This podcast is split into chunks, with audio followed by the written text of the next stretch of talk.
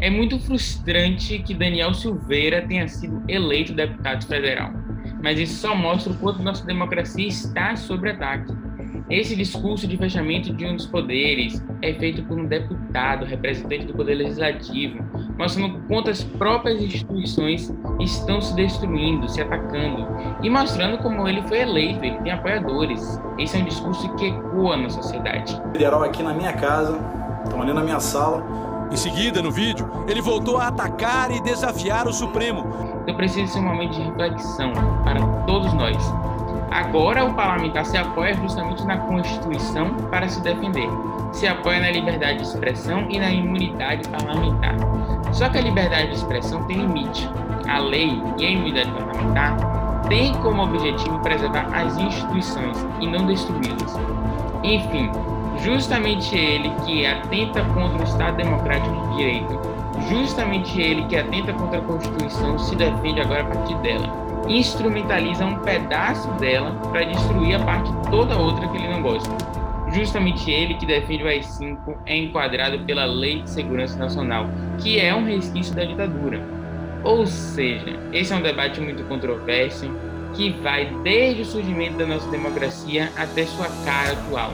Um debate complexo que envolve questões jurídicas e por isso, Vanessa, eu te peço as suas considerações gerais sobre esse caso tão emblemático. O YouTube anunciou que removeu o vídeo publicado pelo deputado Daniel Silveira. O que, que aconteceu?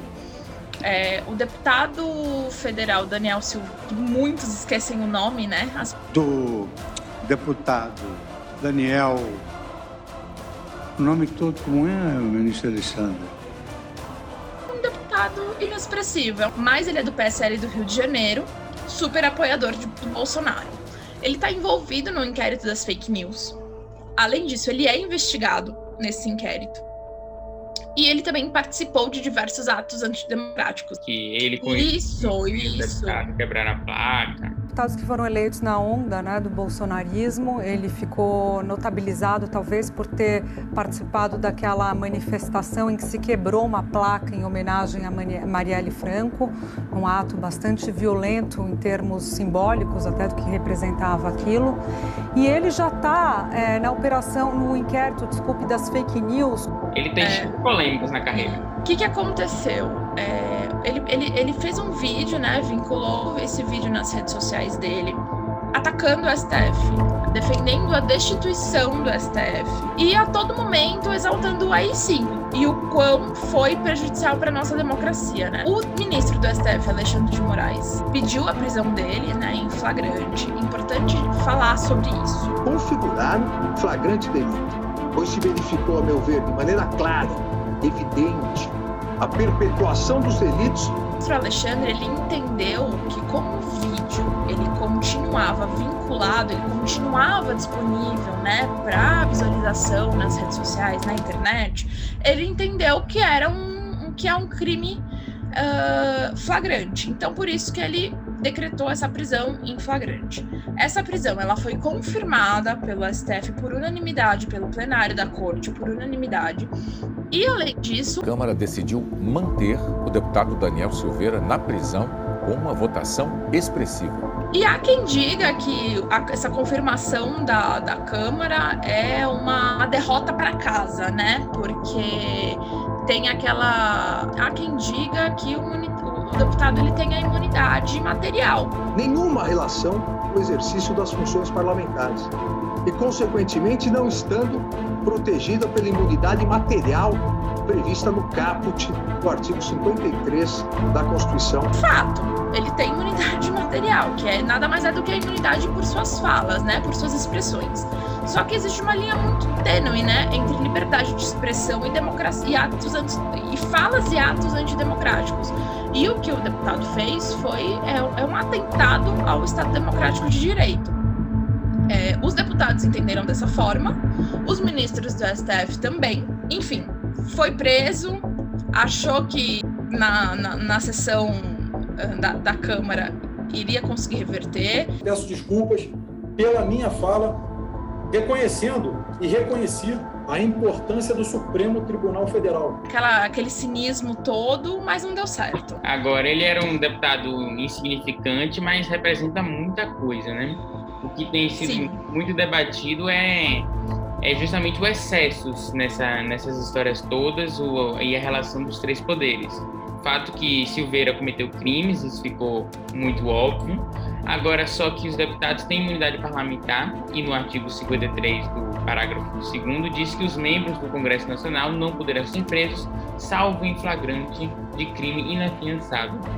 O STF seguiu o relator ministro Alexandre de Moraes em sua decisão e aí na fala que foi, foi um flagrante, o que levanta uma discussão de precedente, um precedente perigoso, porque alarga a situação de flagrância e assim deixa, por exemplo, congressistas mais suscetíveis ao poder de prisão do STF. Como você comentou, é, muito, muito tem se falado como a Câmara está sendo é, reduzida, a Câmara está mais suscetível, e tudo isso gera um choque né, entre os poderes. A maioria dos deputados briga é, em suas falas para falar sobre o poder da instituição. Né? Tem que, os poderes eles têm que caminhar juntos, né? e não um ser maior que o outro. E a Câmara, acatando aquilo que o STF decidiu, é, se apequena, né? É o que eles, é o que eles falam. Essa questão do, do crime permanente, alguns criminalistas como o Juarez Tavares junto com Alexandre de Moraes apontam que o conceito de flagrância precisa se adequar à atualidade, à questão das redes sociais. Outro, como Augusto Arruda Botelho, aponta que a prisão permanente é um caso como sequestro e não um vídeo publicado na internet. Aí já diz que essa prisão de Daniel Silveira foi ilegal.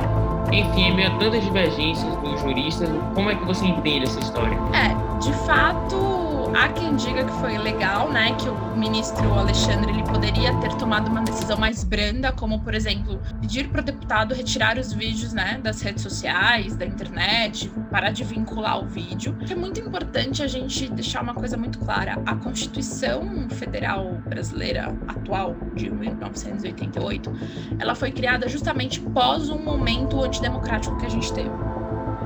E os seus artigos eles foram é, criados e, e escritos justamente para resguardar a nossa democracia, o nosso Estado de Direito. Mas assim, o fato é, se a Câmara dos Deputados fizesse de fato o real papel dela, são essas falas desde o início, a coisa não estaria do jeito que está. Porque o Conselho de Ética está parado, a gente tem deputada sendo acusada de matar o marido e o Conselho da, da, da Câmara não, não funciona. Então, assim, se de fato funcionasse, talvez não teria sido necessária essa medida, mas não funciona. Não funciona há anos, porque nosso atual presidente mesmo, Jair Bolsonaro, ele já proferiu falas extremamente antidemocráticas, como, por exemplo, na votação do para aceitação, né, para o juízo de, de, admissibilidade do impeachment da ex-presidente Dilma, e ele saudou o general Ustra. Ustra é um notório torturador declarado e condenado pela justiça brasileira. Ah, ele não foi punido, é, foi uma fala antidemocrática, assim como Daniel Silveira preferiu uma fala antidemocrática. É, a Câmara só está se mexendo agora porque o STF tomou uma decisão. E a Câmara ser omissa faz com que o Poder Judiciário é, atue. E como a Câmara não consegue é, cuidar dos seus, o STF ele se viu no direito de cuidar, né, a quem pertence a Câmara. Isso é muito no campo da política, da república, na né, questão entre é, a divisão entre os três poderes, mas na questão do devido processo legal, como é que você vê isso da Procuradoria-Geral da República ter apenas colocado, denunciado justamente o, o Daniel Silveira, depois que o STF analisou o caso, como é que você vê essa questão do devido processo legal? É complicado, né? Porque na situação em que a gente já se encontra, é, de fato, na hora da, da prisão, né, o PG, a PGR não havia ainda denunciado, né, e o correto teria sido a PGR denunciar. Assim que o STF concluiu a votação, a Procuradoria-Geral da República denunciou o deputado ao próprio Supremo. E a gente tem que lembrar que o relator do inquérito das fake news é o Alexandre de Moraes. É, então ele ele sabia o que ele estava fazendo. E alguém tem que parar, né? Alguém tem que pará-lo. Foi como eu falei, como a Câmara, que é a instituição a qual ele pertence, não para, quem para é o Poder Judiciário. Da sua, na sua, na, exercendo a sua função atípica, né? Mesmo com tantos debates a respeito, né, devido processo legal, a respeito também do que a gente comentou sobre a prisão em flagrante, o STF foi unânime em manter a prisão em flagrante, como você comentou. Então isso foi um recado ao Congresso, né? Agora, a Câmara dos Deputados, se não vejo nisso qualquer pressão, terá que apreciar não um ato individual, mas um ato do colegiado que imagino formalizado a uma só voz. A Câmara decidiu justamente por manter a prisão e seguiu a adesão do STF, como a gente vem começando, mas no momento em que manteve a prisão, o presidente da casa, Arthur Lira, foi muito claro e falou que chancela a decisão do STF, mas isso não significa que o Supremo está acima justamente da Câmara. Pelo contrário, Lira ainda ponderou que a prisão de Daniel Silveira foi um ponto fora da curva e que essa intervenção extrema sobre as prerrogativas parlamentares deve ser sempre considerada, não se deve banalizar os excessos do STF. Então ele deu, deu uma chicotada ali também no STF, apesar de dizer que vai junto, porque claro, quando a decisão é unânime, fica muito complicado dizer não, juristas. A gente aqui político vai dizer que entende mais de Constituição do que vocês. E é aquilo, né? Acho que, apesar de ser um apoiador do Bolsonaro, eu acho que até o próprio presidente abriu mão desse deputado, porque. Ah. E, o, e a Câmara indo contra uma decisão unânime do STF, como é que fica o papel institucional da Câmara perante a sociedade, né? Porque o STF, apesar de, todas as suas polêmicas, o STF ele é o maior guardião do Estado Democrático de Direito. Então, é, ficaria muito feio, né?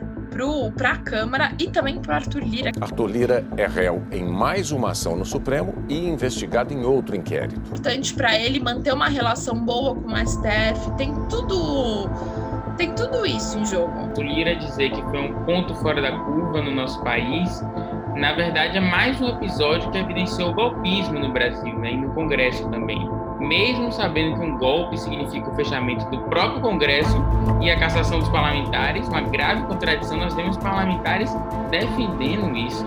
É ele brincar com a nossa cara, né? Falar que é um ponto fora da curva. Não é um ponto fora da curva. Eu acho que é, é, não é nem a ponta do iceberg, na verdade. É, é mesmo. É, isso é muito simbólico mesmo. É um Sim. ponto de reflexão para a gente, realmente. Essa intervenção extrema sobre as prerrogativas parlamentares deve ser o que foi, um ponto fora da curva. Se a gente concorda que isso não é um ponto fora da curva, talvez essa prisão seja sim um ponto fora da curva, né? Eu não vejo outras prisões vão acontecer. É, o corporativismo dentro da Câmara, como a gente vem comentando, é muito grande. Aquela coisa de políticos sempre se juntarem para impedir uma prisão de um dos seus deve continuar. Agora, o que eu vi muito nessa semana foi parlamentares falando poxa, Silveira não era visto como um dos seus, por isso que não rolou o lance do corporativismo. Ele não era visto como um deputado, ele era visto como. Ele era um deputado muito inexpressivo. Ele é um deputado inexpressivo, mas espero que seja um momento para a gente acordar quanto a inúmeras questões que a gente conversou sobre o autoritarismo está na nossa Câmara, algo que não faz o menor sentido, porque um, em um regime autoritário não existe nem Câmara, sobre o golpismo, sobre justamente o corporativismo, quanto isso é nefasto para o nosso país. São inúmeros debates sobre liberdade de expressão, inúmeros debates que, um caso muito menor com um deputado realmente de baixo clero, nos trazem à tona e que a gente precisa sim ficar atento, que isso sirva de para acordar o brasileiro, para não continuar votando em pessoas que defendem o que é, vai contra a lei e também o Congresso também acordar contra as questões que não cabem nesse momento que o país vive.